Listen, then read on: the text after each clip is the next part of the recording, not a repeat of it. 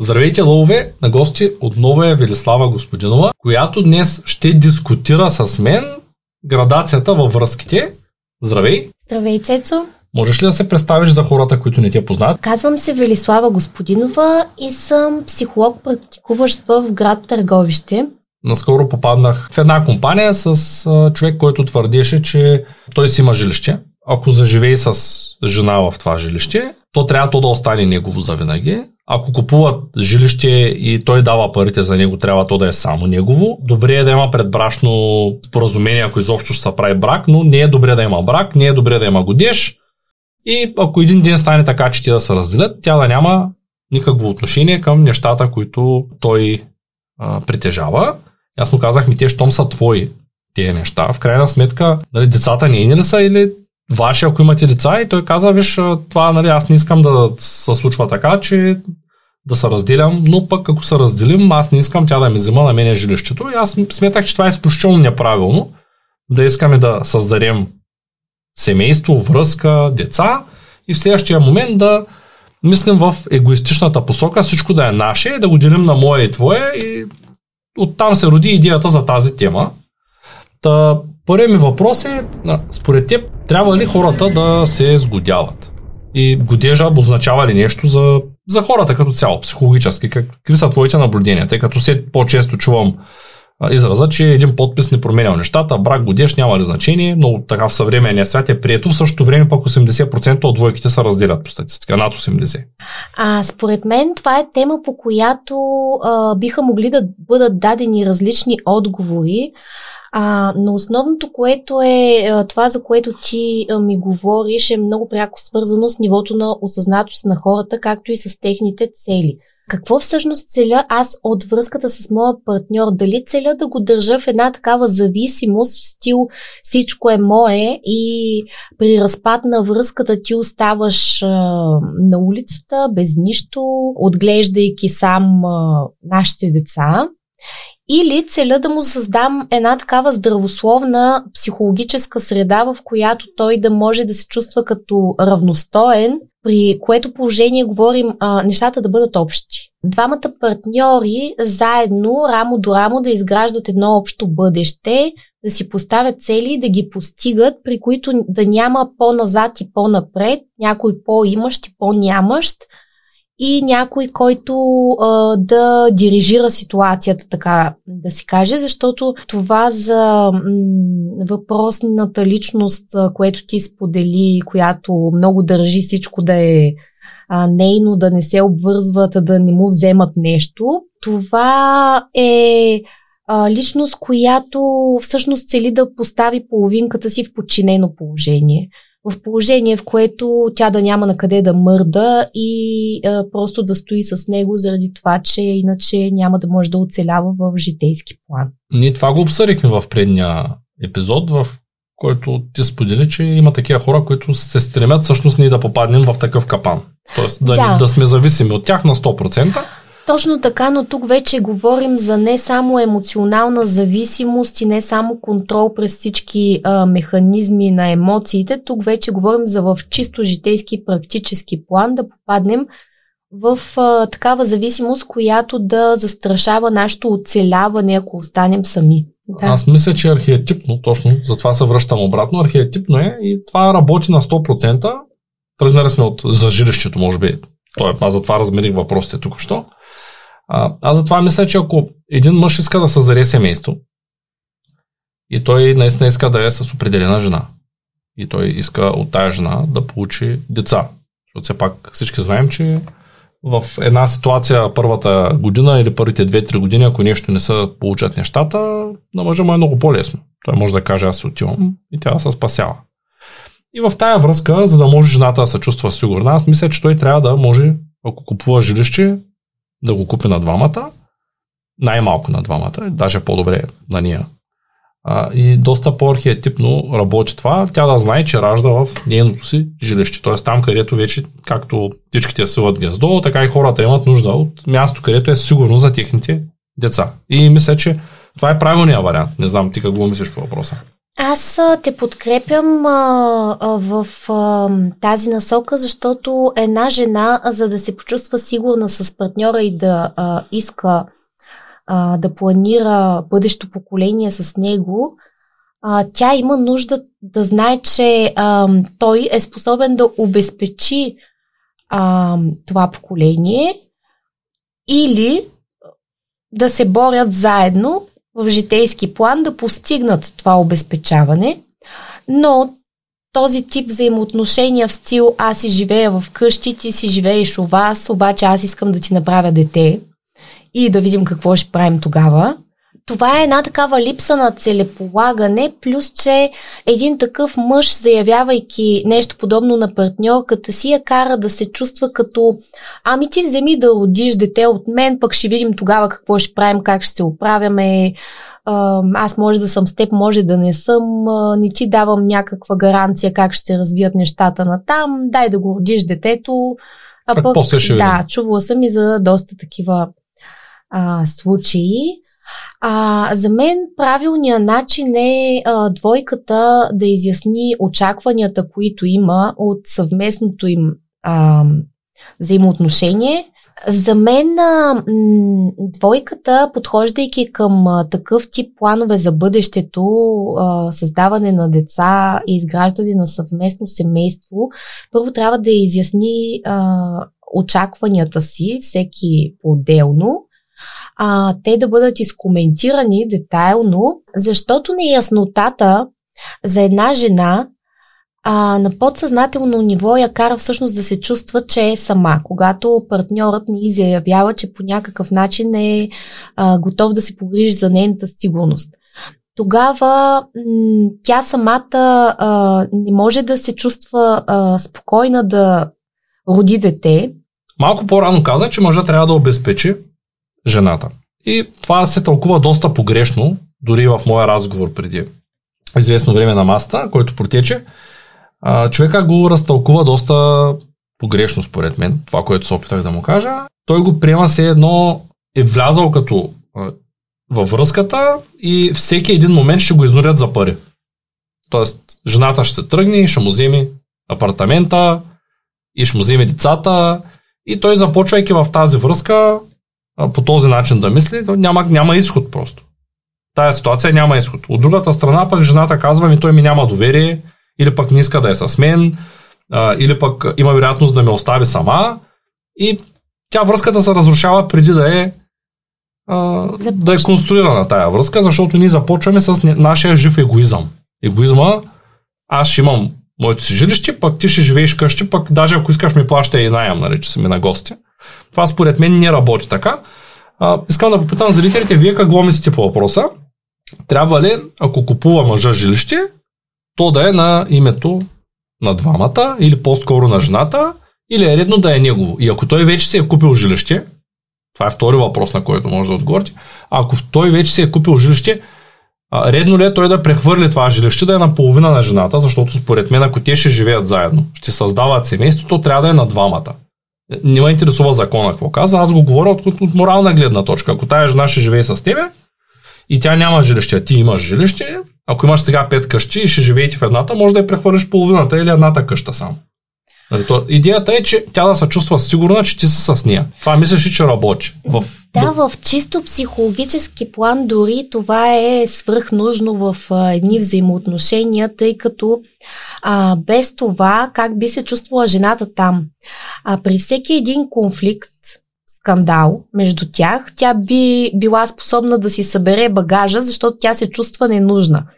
Показвайки мъжа някакво лошо отношение към нея, което тя може да е перефразирала по такъв начин в конфликта, тя чувства, че това място не е нейното. Тя не се намира в свои води, на своето място и автоматично сигнала, който получава чрез неговото грубо отношение към нея, било то а, чист сблъсък между двамата. Не, не е нужно да говорим за някакъв тип вербална агресия или нещо сериозно, но при конфликт тя си вдига багажа и се изнася. И това нещо може да продължи докато жената не се почувства, че това всъщност е нейното място. А как би могъл мъжа да я накара да се чувства, че това е нейното място?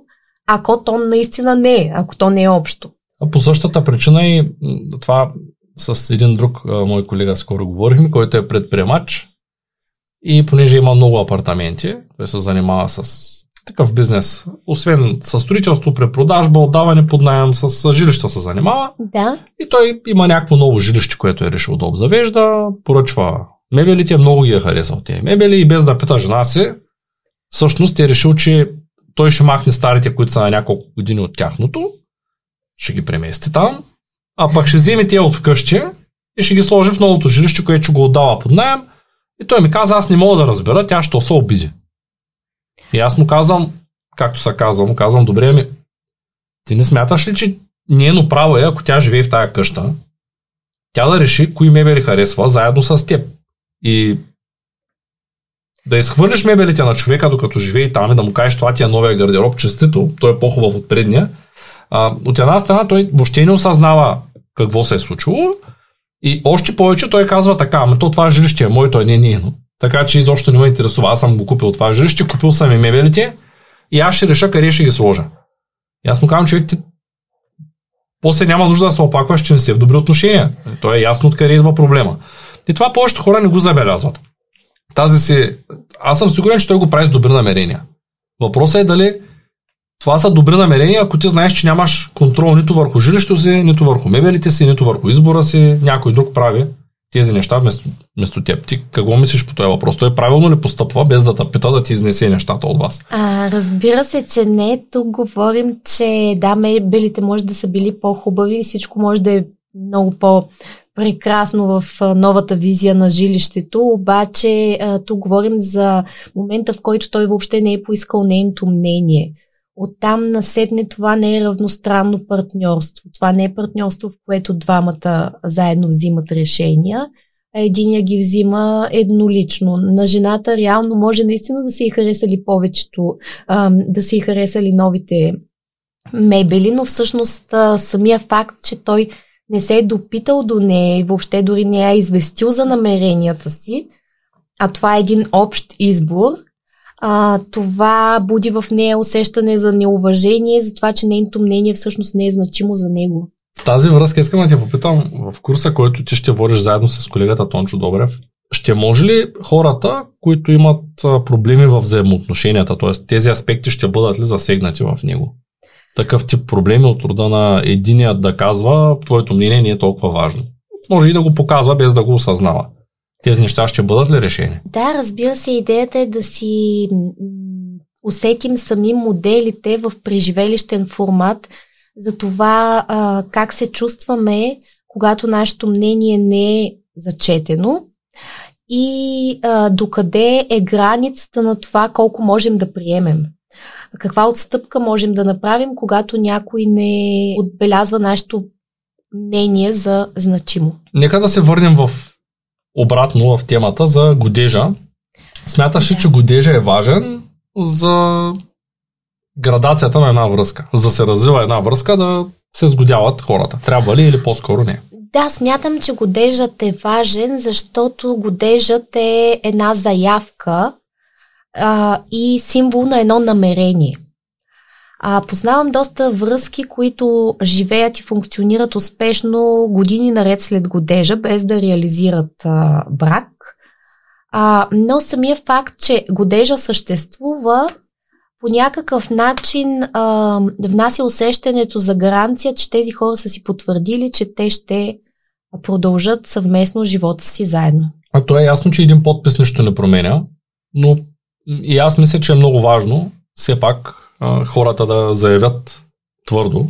Тоест, самото предложение от страна на мъжа за годеж, самото приемане има своята символика, има се своята дата, има се своя начин на празнуване.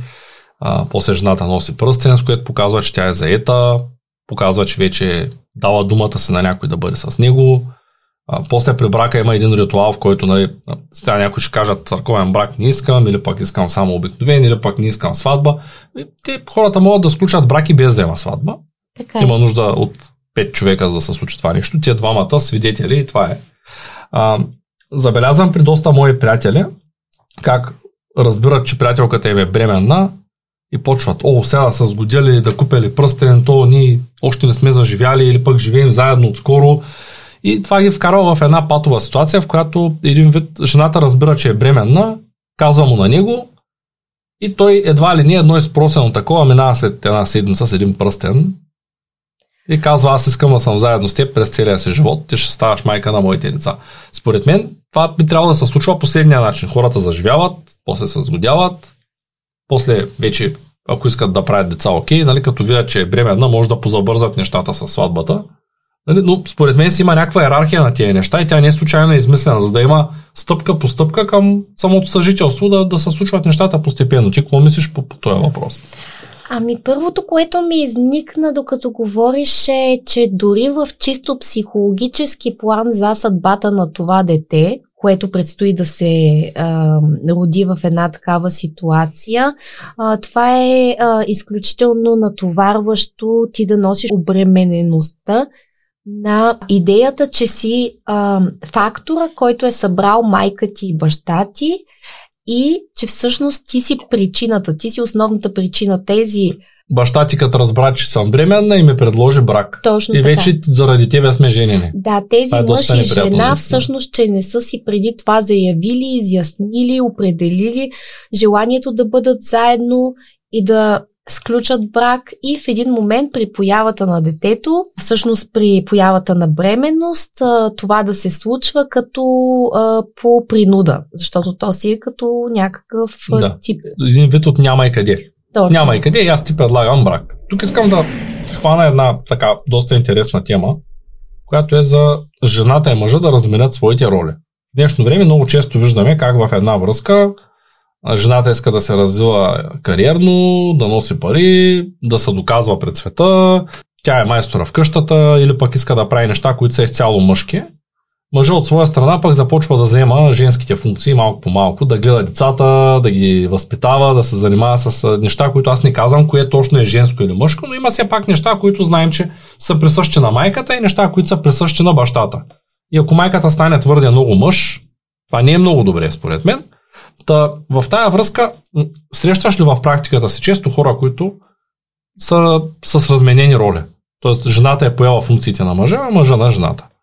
А, да, изключително често напоследък а, явление и знаеш ли а, интересното, което се сещам по тази тема е, че се казва защо съвременните жени постоянно ги болят раменете. А, защото всъщност мъжете съвременните са се отучили да носят товара, така да се каже. Жените са прекалено натоварени, прекалено обременени с едни такива а, дори а, във връзките, с които аз работя с доста двойки, се наблюдава едно такова склонност а, жената да взима решенията. Мъжа само да чака да му бъде казано къде ще ходи, какво ще прави, какво ще изпълнява, а жената е инициатор на всичко.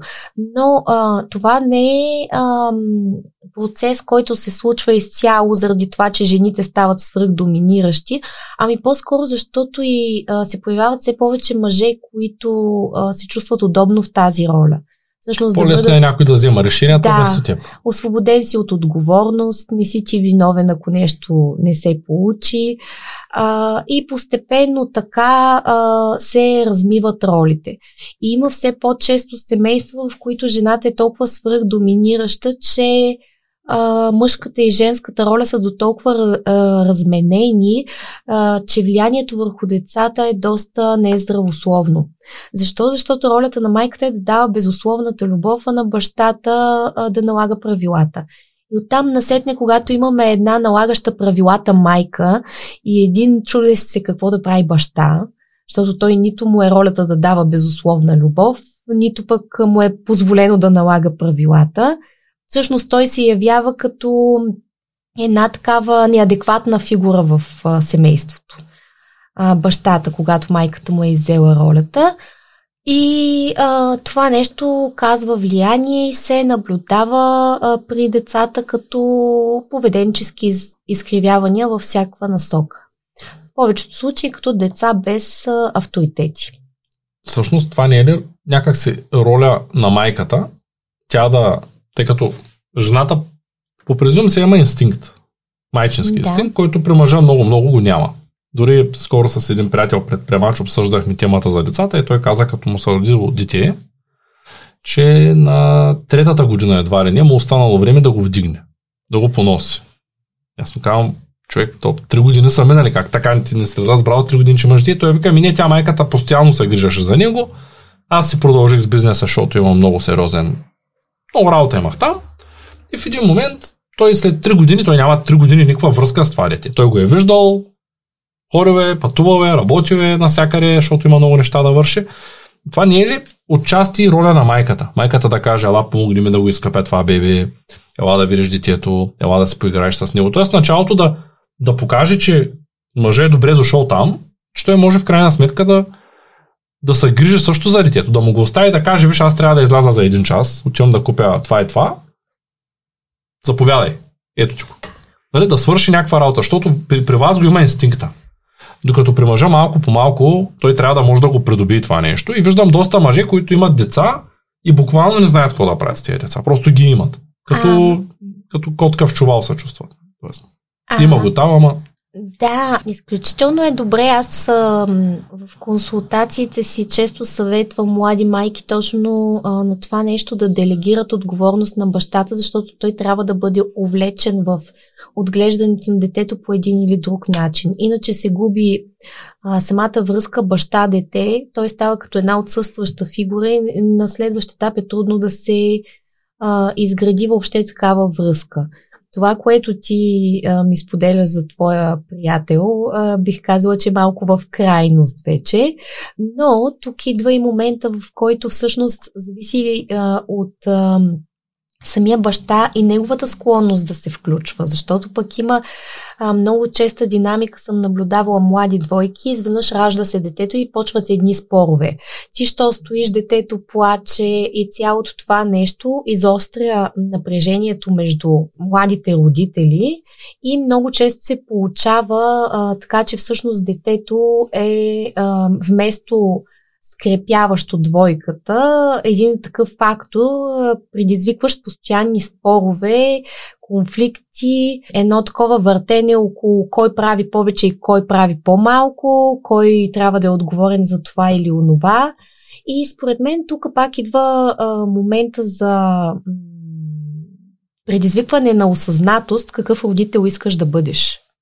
Дали искаш да бъдеш дейно участващ в живота на а, малкото а, създание, което ще ти бъде наследник, или искаш просто да бъдеш някаква такава фигура отстрани. социален родител. Да. Имам сега с дете, ама всъщност само знам как се казва. да. Добре, това не идва ли от, от равноправието между хората, от борбата за равноправие? Гледах, преди няколко години имаше едно предаване, аз много рядко гледам телевизия, случайно бях на гости, и в предаването пускат мъже и жени на един остров. Мгм. Група по, сега не се спомням точна бройка, да кажем 6 мъже и 6 жени. Те нямат нищо. Остров е, в двата края на острова са. Острова е доста голям, трудно ще се намерят и почват да снимат реалити. И през деня мъжете хванаха се. Намериха как да начупят клони. Направиха си нещо като навес. Намериха как да запалят огън. Събраха си някакви съчки работи там, които са по-стари, някакви гъби, търкаха някакви дървета. Не ги знам какво правиха, ама за 8-10 часа запалиха огън, направиха подслон, а, убиха някакво животно, хориха, хванаха риба и вече вечерта те ядат, имат подслон, имат огън, имат всичко. Мъжете след 10 часа, въпреки че са съвременни мъже, повече съвременни мъже са малко кастрани от към инстинкти. Казвам повечето, винаги има изключения. Жените съответно отидаха на разходка на плажа, разхождаха се, разхождаха се, търсиха плодове, не можаха да намерят плодове на острова и вечерта нямаха подслон, заваля дъжд, нямаха храна, нямаха топло съответно, нямаха огън, а, умряха от студ и на сутринта вече жените бяха за, в ситуация за спасяване, а мъжете се събудиха отидаха да ловят. И това се случва в, в реалния свят. Тоест, а, сега жената получава равноправие в днешно време, защото тя лесно ще се намери една работа, в която да изкарва някаква средна работна заплата. А, не е много трудно да си купи климатики, да се наеми жилище. На нея ни се налага да сече дърва, да ги цепи, да ги носи, да пали огън, да лови риба. Тя просто минава с дебетната карта в магазина, купува е тая риба, даже може да е готова опечена, може и да не може да готви. Прибира се цък, копчето на климатика, получава топло студено, каквото и трябва, цък, бойлера топло студено, каквото и трябва. А, само преди 50 години баща ми, когато е бил млад, са нямали даже чешма вкъщи.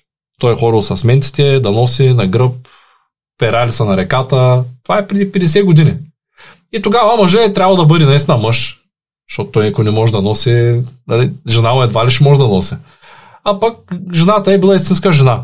Тоест жената е трябвало да пере на ръце, защото сега домакинята като се оплаче, аз, пека на, аз пера на, вкъщи и върша цялата домакинска работа, точно тъй като в момента живея сам, съм засичал какво значи домакинска работа. Нали, аз пускам дрехите в пералнята, вземам ги от пералнята, слагам ги в един леген, нося ги до сушуването.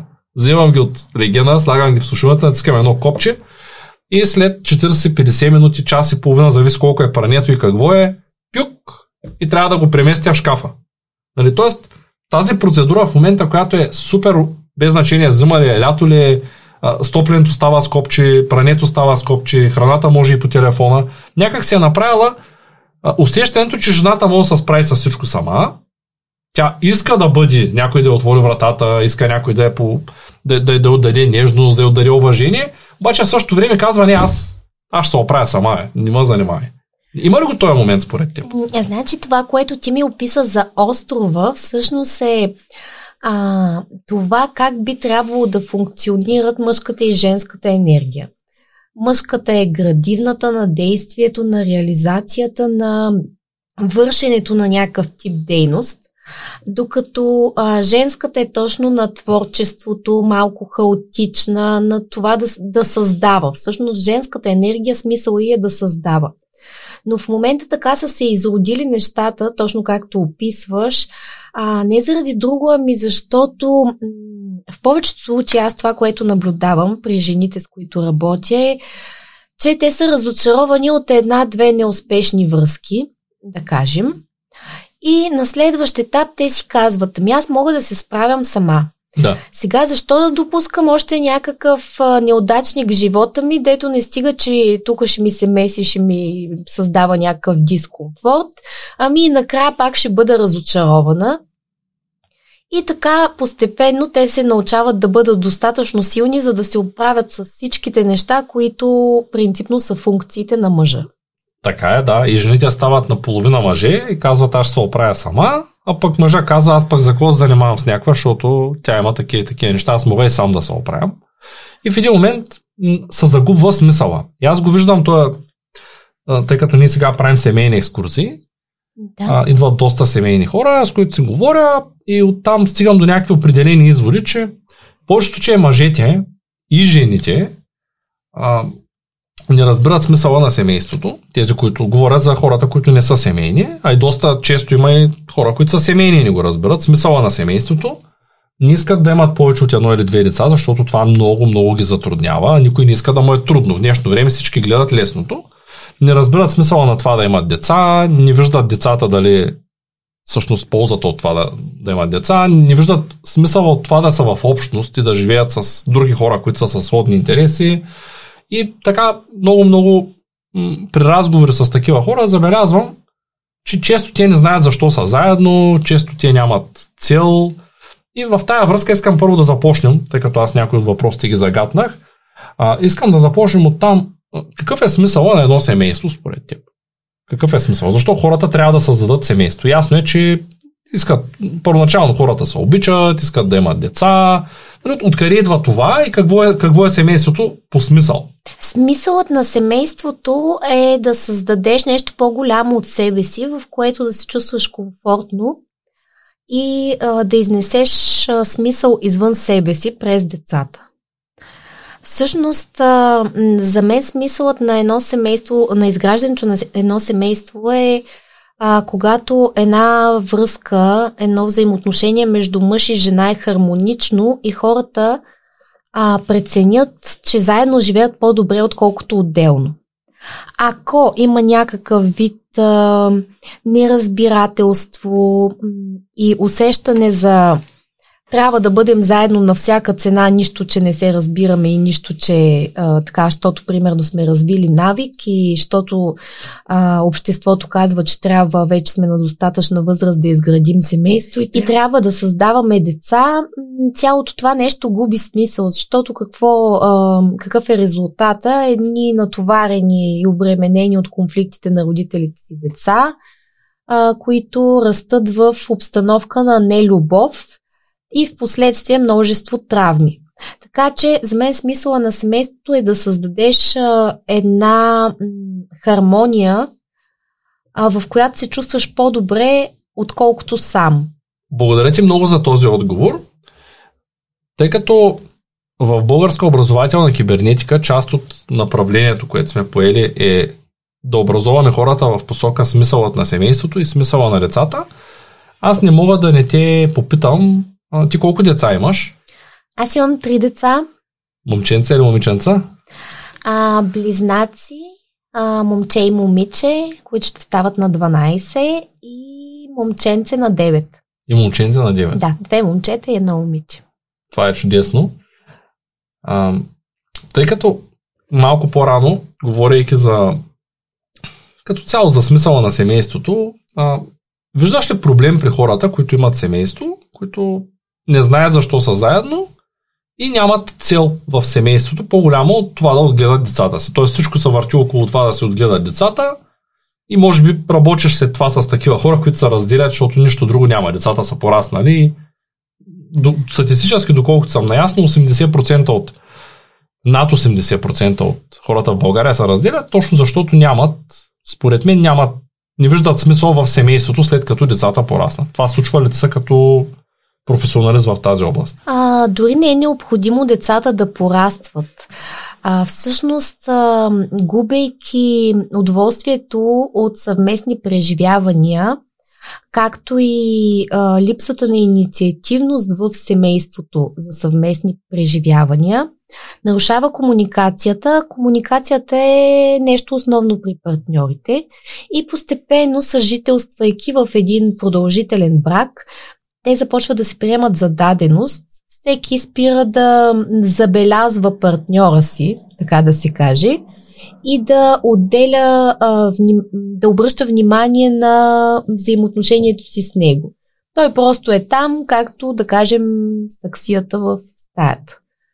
И това нещо постепенно води до едно такова отдръпване, че след години тези хора се поглеждат и някъде в цялото това нещо са загубили връзката, която ги е а, събрала едно време. А, това е един процес, по който трябва да се работи. Това всъщност е взаимоотношението в семейството. Идеята е ние да не приемаме партньора си за даденост, тъй като човека до нас си има своите потребности, от общуване, от комуникация. Много често а, имам момент, а, в който двойки идват при мен вече с а, а, проблеми а, в сферата на това, че се е появил друг партньор в хода на взаимоотношението. И се започват едни такива обвинения, ама защо, ама как. А ти като разгледаш а, самите партньорски взаимоотношения, тези хора, двойката са се отчуждили до такава степен един от друг, че всеки е имал нужда да получава нещата, които са си давали в началото всъщност. Усещането за значимост, усещането за а, общуване, това някой да те попита как ти мина деня, какво правиш, да ти каже добро утро, а, тези елементарните неща. И тъй като в момента социалните мрежи са а, толкова м, напреднали и всеки би могъл да получава общуване във всякакви посоки, това е един огромен проблем на съвремието в семействата. И в последствие, като почнем да работим по това, а, се забелязва, че съвсем малки неща са били необходими между партньорите, съвсем малко обръщане към другия и поглед към това всъщност как можеш чрез едни дребни жестове, чрез едни дребни индикации за някакво внимание към него, ти да поддържаш това взаимоотношение много по-пълноценно и да удовлетворяваш неговите елементарни потребности а, човешки. А, и за съжаление много хора обаче не го осъзнават това нещо. ти имаш три деца. Да. И тук е момента да попитам зрителите, напишете в коментарите колко деца имате вие и колко планирате да имате. Това е много интересно. А, моят партньор Ангел Тодоров има 4 и неговата цел са 8, тъй като той смята, че децата са актив. Смята, че децата са актив и че той иска да има максимално много от този актив. Дори едно от видеята, едно от най-гледаните ни кратки видеа с мисля, че беше по спомен с около 1 милион гледания, може би е подминало 1 милион. А, в него той разказва, че когато е говорил с съпругата си за деца, тя го е попитала дали иска деца, той е казал искам, обаче ако ще имам деца, искам да са поне 5. Защото ако имам съответно едно дете, това означава, че 18-20 години трябва да се ангажирам с създаването, възпитанието, отглеждането, докато то стане достатъчно голямо да е самостоятелно. Ако обаче имам 5 деца, това ще увеличи времето за отглеждане с 50 на процента, даже и по-малко, т.е. с 5-6-7 години на фона на тия 20 години. А, но за сметка на това ще има 5 пъти повече деца. Нали, той, затова той е предпочел да увеличи времето за отглеждане с 10 години, да речем, за 8 деца или 12-13, не знам биологично колко често може да ражда майката с точност. Но пък за сметка на това той ще има актив от 8 деца. И това е интересно нали, като, като зависимост. Можем ли да, да смятаме, че децата са актив? Не говоря за финанси, говоря за актив да. в живота на човек. А децата, да, можем да смятаме, че децата са актив. Това ни е всъщност най-ценният актив. Ние изкарваме нещо извън себе си, което има по-виш смисъл. Първо, че даваме нещо на света чрез децата, после, че даваме един живот, а, на който се наслаждаваме. А, смисъл, това е един такъв ценен за нас актив. Ние изпитваме вече удовлетворението, щастието и всички приятни а, човешки емоции през детето. А, някъде бях чела дори а, срещала фразата, че детето е едно такова сърце, което, наше сърце, което се движи извън нас. А, и много ми хареса. И... То е точно така. Детето е нашите гени. Продължението на нас самите като, като хора. А, да, и всъщност точно м- детето е нещото, от което можем да получим цялата тази безусловна любов, от която ние имаме нужда. А, дори а, си спомням един текст, в който защото тъй като се смята, че родителите са всеопрощаващите, готовите да простят всичко. А, един автор го беше засегнал през това, че всъщност детето е това, което е готово да понесе всичко. То, то приема всеки родител. Дори най-лошия родител за него е неговия родител, най-добрият родител. И то а, винаги уневинява постъпките на родителите си, винаги е едно такова същество извън нас, което ни вижда нас в най-добрата ни форма. Така че оттам, през родителската роля, ние можем да получим всички тези, да задоволим всички свои потребности за значимост, защото ние всъщност там, като родители, наистина сме най-значимите фигури в живота на нашите деца. Благодаря ти. Като каза гени, по-рано в разговора, ти вярваш ли, че човек се определя от от своите гени, т.е. от поколенията. Аз бях слушал един подкаст на Мадлена Огафари за това, че е много важно човек да познава миналото си, за да разбира настоящето си. Т.е. за да разберем нашето поведение в момента, колкото по-добре познаваме миналото, предците ни, забравих как се наричаше този процес да проучиш цялото си родословно дърво назад. Семейни констелации. Семейни констелации, точно така. А, благодаря ти. И на принципа на семейните констелации, човек започва да разбира повече за себе си. И реших да се поровя. Отидох при родителите си, това беше преди няколко месеца, седнах да говоря с майка ми и с баща ми. Майка ми е от Шумен, баща ми е от село Кълново. И от малък аз слушам от майка ми, че едва ли не, баща ми всички са били там от село и са занимавали с селска работа. И съответно очакванията ми бяха, че като почна да го питам кой какво е правил, че той ще ми разкаже кой какво работил там на село и така. А, също така очакванията ми бяха, че като питам нея за родата, тъй като не съм много наясно с родата си, може би по-голямата част от зрителите не са, надявам се да са, тъй като е много важно. За щастие моите родители са още живи и мога да попитам нещо. Тъй като ако, са, ако се сетим на твърде късна възраст от живота си, ние просто нямаме кого да попитаме. Няма как да знаем кой ни е братовчет, кой къде какво е правил. И започнах да говоря с майка ми, с баща ми, като очаквах при майка ми да са предприемачите. Чудех се аз откъде съм е взел тази си, моя си пробивност в живота, която смятам, че имам. И си мислях, че това най-вероятно е от страната на майка ми. Ако има някакви хора предприемачи, те ще са от нея страна. И започнах да говоря първо с майка ми тя ми разказва за цялата ми рода, много назад, извадя едни стари семейни албуми, избърсахме ги от прах, говорихме в продължение на 2-3 часа. Тя беше много щастлива, че я питам, защото до сега никога не съм се интересувал от тези неща. Оказа се, че от нея страна не се сещаме за нито един човек, който да е предприемач. И дойде време да говоря с баща ми. Към татия, той извади едни други албуми, съвсем, съвсем други албуми, които голяма част от снимките не ги бях виждал и започна да ми разказва. Това е, това е пра, пра баба ти. Аз едва помня за нея, той дядо ти ми е разказвал и баба ти са ми разказвали. Нали? Тук почнахме много отназад. И се оказа, че в моята рода имало хора, които са ходили преди много години, още когато той е бил дете. Това е, той е на 77 в момента, значи при 70 години са били в Америка. Оттам са донесли, инвестирали са в банки в Америка, донесли са много пари, които после пак баба ми палила печката с тях, защото а, банката е фалирала.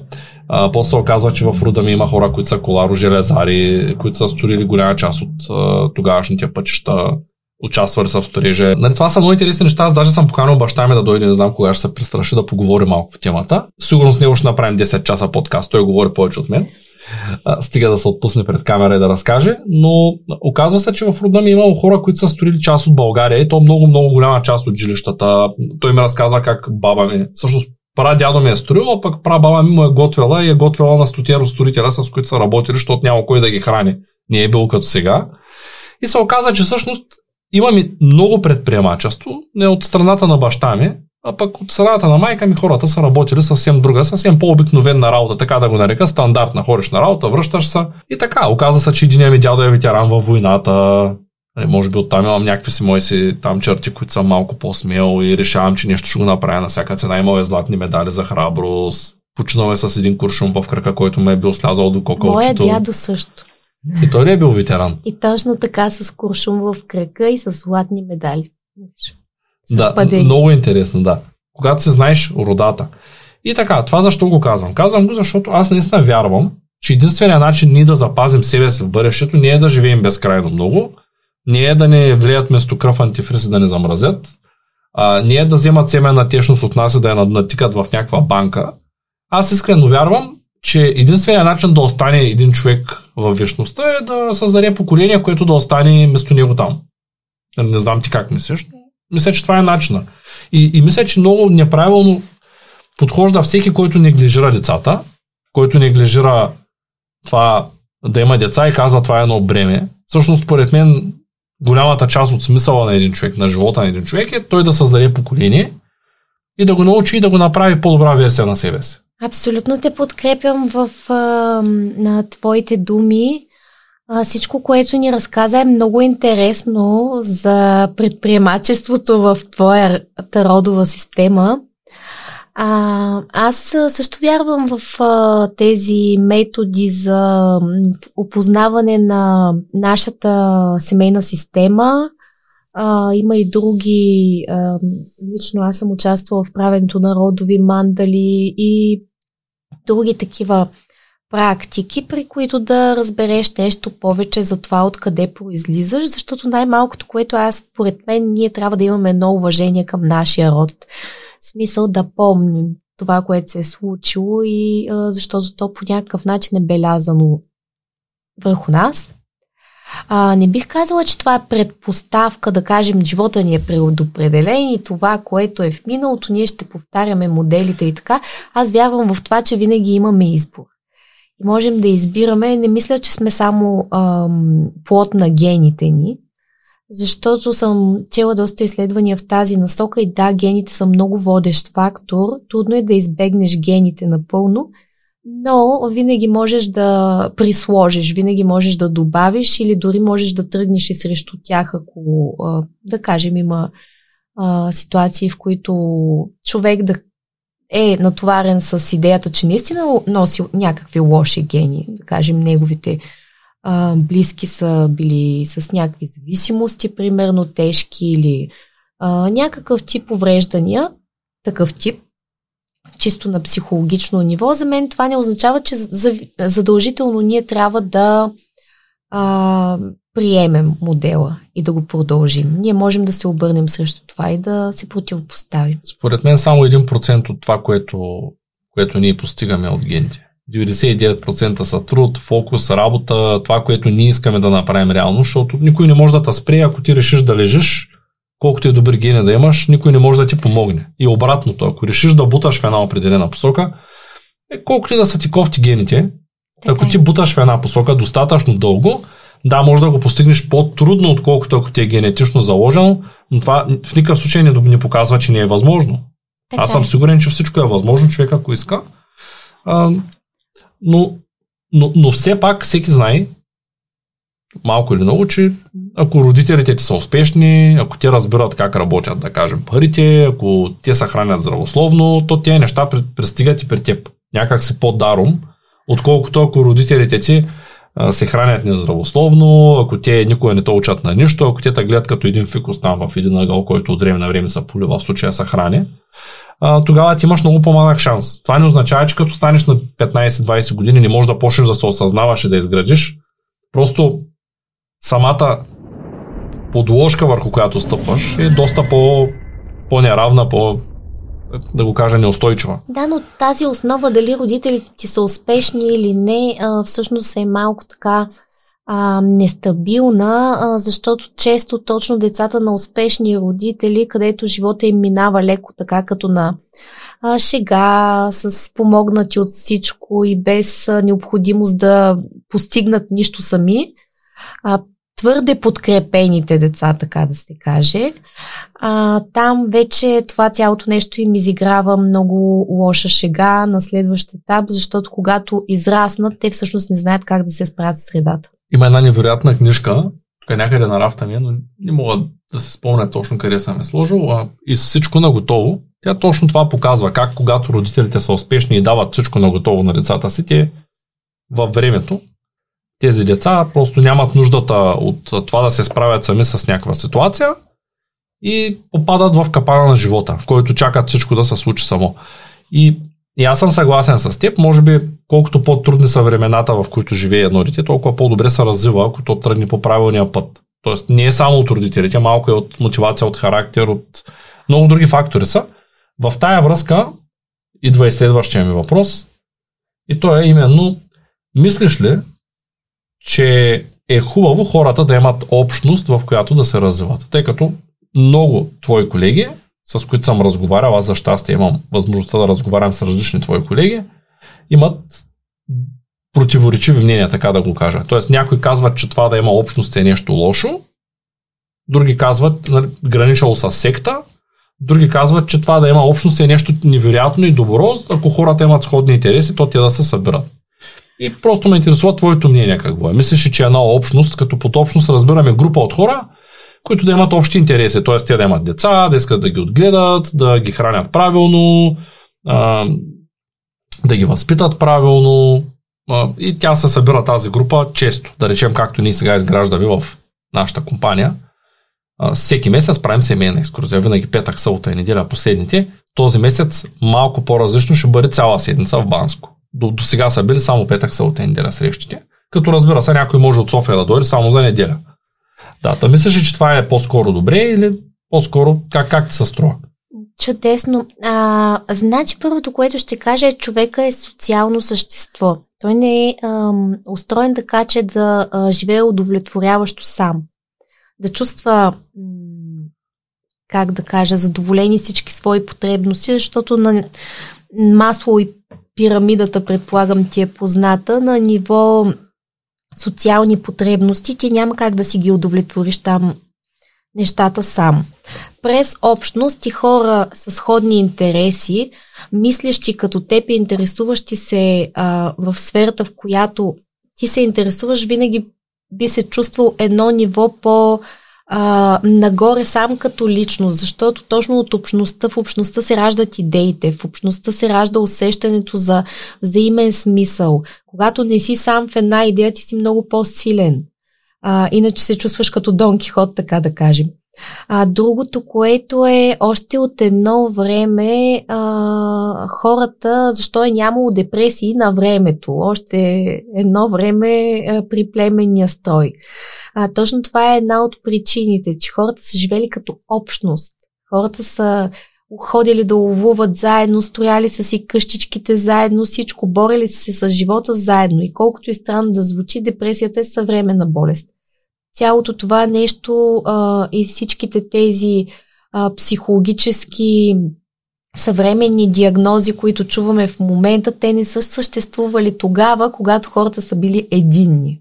Много ми харесва как Мадлена Огафари нарича хората homo невротикус нормалис. И сме вървяли към невротикус невротикус.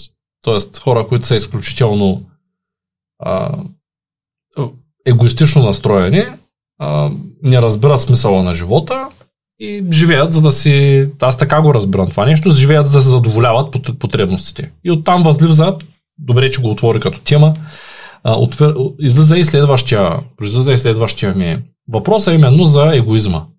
Тъй като аз вярвам, че хората, които не искат да имат деца, са егоисти. И хората, които не си отглеждат децата правилно, дори да ги имат, също са егоисти. Тоест, имаш дете, но нямаш време да му обърнеш внимание.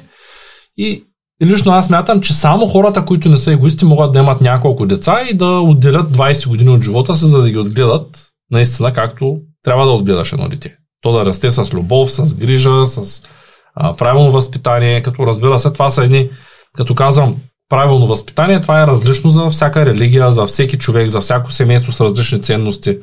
А, те дори доста често семейства, които са с различни двойката е от мъж и жена, които са с различни култури, там имат и културен шок, при тях е още по-тежко а това да имат деца. Но а, даже сега в тая връзка ще разкажа една история. Имам един приятел, който реши да се застрахова. Той имаме курс в нашата компания за смисълът на застраховането. И той каза, супер, разбрах защо трябва да имам здравна застраховка. И отиде и се направи на... Той има доста сериозна финансова възможност, направи се най-скъпата възможна финансова така здравна застраховка. И аз му казвам, добре, няма да застраховаш жена си децата. За децата са много ефтини. Да. И той казва, не, аз не виждам причина, що да ги застраховам тях. Ми викам, човек, ти нали имаш деца? И жена, могат и ти да се разболеят. Има и при тях ги има същия рискови, които ги има при теб. И той каза, ми ще помислим. После отиде и доизгледа курса и, и съответно си говорим за живото за страховките. И той ми каза, аз не виждам смисъл да имам живот за страховка. И аз му казвам, добре ми, ако ти умреш, няма ли да е по-добре на жените да изплатят 100, 200, 300 хиляди лева, за да може тя да си продължи живота и да ги доизгледа тези деца съвсем спокойно, да не я натоварваш. Като живото за страховките по принцип са не много скъпи. Тоест една живот за страховка за 100 хиляди лева е а, на годишна база е 1000, т.е. 1% от сумата, горе-долу така варира. Тоест на човек, който изкарва пет цифрена сума на месец, така да го кажа, за него 80 лева вноска по такава застраховка е много, много малка сума. Но той според мен е егоистично настроен. Нещо лошо, даже затова и не казвам кой е, да не се познае в това видео, защото и в психологията има една такава едно такова движение, че когато ти разказваш, аз чакай да ти го кажа в предния подкаст, когато ти разказваш някаква история, може да кажеш, сега имам един клиент. Дори да смениш жената с мъж, обаче той ако се препознае, може би го знаеш това нещо, са ставали така и самоубийства. Тоест човека препознава своята лична история в думите на някой, казва сега всички разбраха за моята рана и съответно може да е скорен дори да се самоуби, да посегне на живота си заради това нещо. Та надявам се някой да не са убили, да не са препознае, но това е реален пример, в който егоизма някак се, според мен, някак много е навлязал в живота ни. И тук искам да попитам, мислиш ли, че егоизма и, и това хората да мислят само за себе си, за благото си, за това как да са по-добре, по-спокойни, да им е по-тихичко, да, това пречи на, на съвременното общество да, да има демографски прираст, т.е. да има малко деца. Ами тук пак можем да говорим за думата баланс. Съвременният живот е свръхизискващ от към стресогенни фактори и е много важно един родител да може да намира собствения си баланс. както ти казваш, да посветиш живота си 20 години да отгледаш едно дете. Окей, okay, обаче въпросът е, ако ти наистина а, правиш само това и нищо друго през тези 20 години, а, това нещо няма как да доведе дори до здравословното отглеждане на детето. Защото първо, една свръхотдадена майка, която до крайност е а, превърнала детето си в абсолютен център, няма никакви други интереси, няма никакви други занимания, няма никакви други цели. Всъщност тя става вманячена и детето започва само да страда от това. Защото тя става свръхконтролираща, свръхавторитарна, свръхгледана във всяко негово действие и се получава този ефект, за който преди това говорихме. Детето не се научава да се бори в живота. Имам такива случаи пред себе си, в последствие става с паника, таки и така нататък, когато влезе в реалната среда, то просто не знае какво да Ние прави. говорим за здравословно отглеждане на децата. А, Нека да подчертая, да. защото дори да пиш прекалено много вода, също не е много полезно.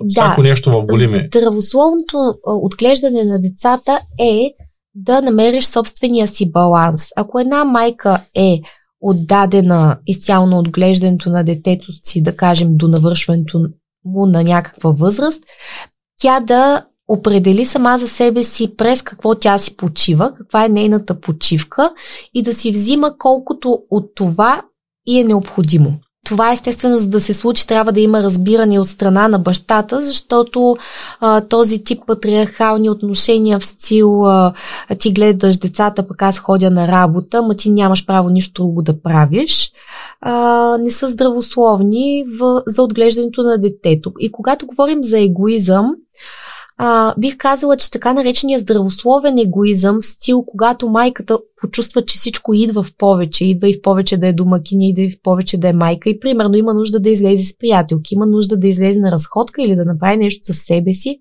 било то дори да почете книга, защото всеки през нещо собствено преживява своята почивка и излизане от рутината това, това тя трябва да може да си го даде без да изпитва вина, че ето сега съм оставила детето, защото имам работа и с такива майки, при които те казват, примерно аз излязах сега за два часа, обаче се чувствам много виновна, че съм оставила детето в къщи да го гледа баба му, оставила съм го за малко само. Ето това е, бих казала, обратното на, на егоизма. Това е свръхотдадеността, която вече води до тази жена. Тя в един момент просто ще се изчерпа. Ще почне да повишава тон на детето си, да е невротизирана и няма да е полезна нито за него, нито за себе си. То това мисля, че се случва при по-голямата част от жените, особено тези, които имат по няколко деца. Те, които са с по 3, 4, 5 деца, те нервната им система е много изтощена и там наистина трябва сериозна подкрепа от страна на мъжа, който от време на време да взема тези деца да ги гледа, да може пък майката да остава със себе си. Да попрочита книга, както казваш ти, или да може да рисува или да прави нещо, което иска да прави. Жената трябва да може да рисува, да пиши, да пее, там да прави нещо с изкуство свързано, за да може да подхранва и, и своята душа и да се чувства полезна, а не просто да, да гледа деца. Но това вече тема на, много, на друг разговор. Отново ще поканя. И един последен въпрос искам да ти задам, който е а, достатъчно ли е хората да живеят на семейни начала, за да останат заедно до края на живота си? А, в чисто психологически план това винаги оставя една вратичка навън. А не казвам, че е невъзможно, защото всеки случай а, между всяка едно една двойка е твърде индивидуален и не мога да дам общо валиден отговор и да кажа достатъчно или не. Но в чисто психологически аспект, без брак, партньорите винаги усещат отворената вратичка навън. Имам предвид, че при конфликти, при някакъв вид а, недоразумения помежду им, а, винаги го има момента, където аз просто мога да си тръгна, защото нищо не ме задържа. Нищо не ме държи в това, освен това, че искаме да сме заедно с партньора. И ако взаимоотношението стане по-напрегнато, те имат една такава склонност да избягат, без да се опитват да разрешат проблемите. Добре, благодаря ти. Тоест да разбирам, че е по-добре човек да бъде в законен брак, да речем, отколкото да не бъде в такъв, ако иска дългосрочно да е в добри взаимоотношения с а, своята половинка. А бракът а, сам по себе си не е задължителен. Въпросът е а, по-скоро а, нивото на осъзнатост на самите партньори. Те защо са заедно? Какви са общите им цели заедно? А, тъй като има понякога неща, които биха могли да ги свързват и биха могли да ги обединяват повече, отколкото един подпис всъщност. Имам предвид общи планове, проекти, идеи. Цялото това нещо е по-обединяващо за една двойка, отколкото е, реално брак. Благодаря ти много за този разговор. Вие не забравяйте да прегледате програмата, която е в курса за взаимоотношения между хората в първия линк описанието на това видео. И не забравяйте да гледате ето този подкаст. Благодаря ти. Аз също благодаря.